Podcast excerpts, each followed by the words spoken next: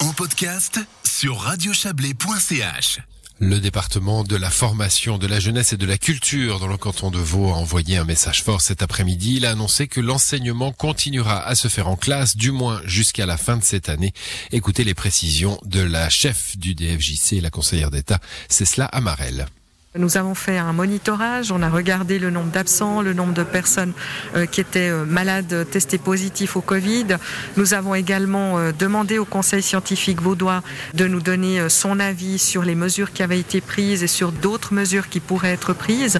Et puis nous avons constaté que nous pouvions en fait être rassurés, nous pouvions considérer que les mesures que nous avions prises étaient suffisantes, qu'elles étaient en adéquation avec la réalité scientifique et sanitaire des écoles vaudoises et c'est la raison pour laquelle euh, nous sommes suffisamment euh, sereins pour dire aux parents, pour dire aux élèves, aux enseignants, continuez à faire euh, des classes en présentiel. Vous pourrez le faire jusqu'en en tout cas en janvier prochain. Et puis évidemment, nous ferons un point de situation début janvier pour garantir en fait un maximum de prévisibilité pour le système de formation vaudois. Parce que moi, une de mes craintes hein, en tant que responsable de la formation, c'est que tout d'un coup, on baisse les seuils d'avancée des programmes parce qu'on euh, est dans une situation un peu anxiogène.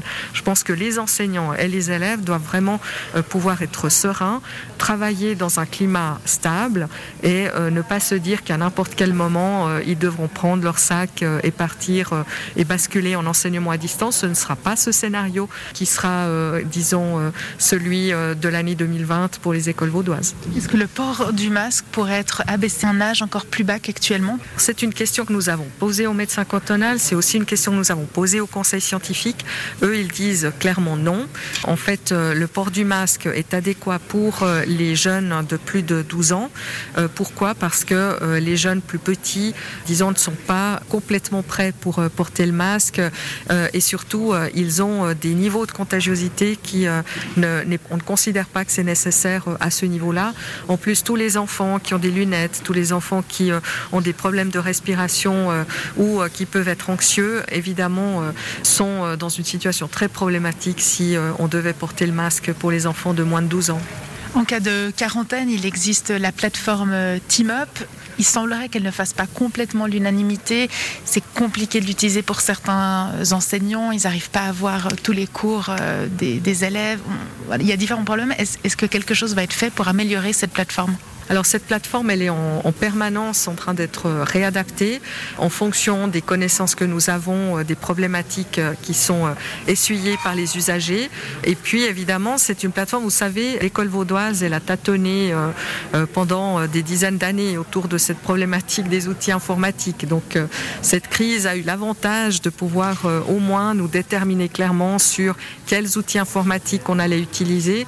Et c'est vrai que maintenant, c'est une nécessité de pouvoir utiliser ces outils, non seulement parce qu'il y a cette crise, mais aussi parce que c'est plus utile, c'est plus facile. Et puis, euh, c'est comme tout outil informatique, euh, à un moment donné, vous vous rendez compte que c'est quand même utile. Donc, euh, je pense que ça, ça prendra un petit peu de temps d'adaptation parce que les choses se font très vite en ce moment. mais c'est vrai que c'est quelque chose qui est vraiment utile en ce moment pour pouvoir gérer des élèves absents. Il y a aussi les enseignants qui peuvent être euh, absents, mis en quarantaine.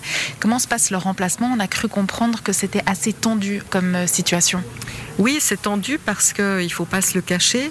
Il y a davantage d'enseignants absents euh, que d'habitude. Les, chiffres le démontrent très clairement. Ils sont à disposition du public et c'est vrai que nous avons mis en place un, un, système renforcé qui est un petit peu par escalier, c'est-à-dire d'abord c'est les enseignants des établissements qui remplacent, s'ils le peuvent, euh, les enseignants absents. Et puis euh, ensuite, euh, nous cherchons des remplaçants dans d'autres établissements. Et puis ensuite, si ce n'est toujours pas possible, nous avons mis en place un dispositif qui permet d'aller chercher les étudiants de troisième année HEP.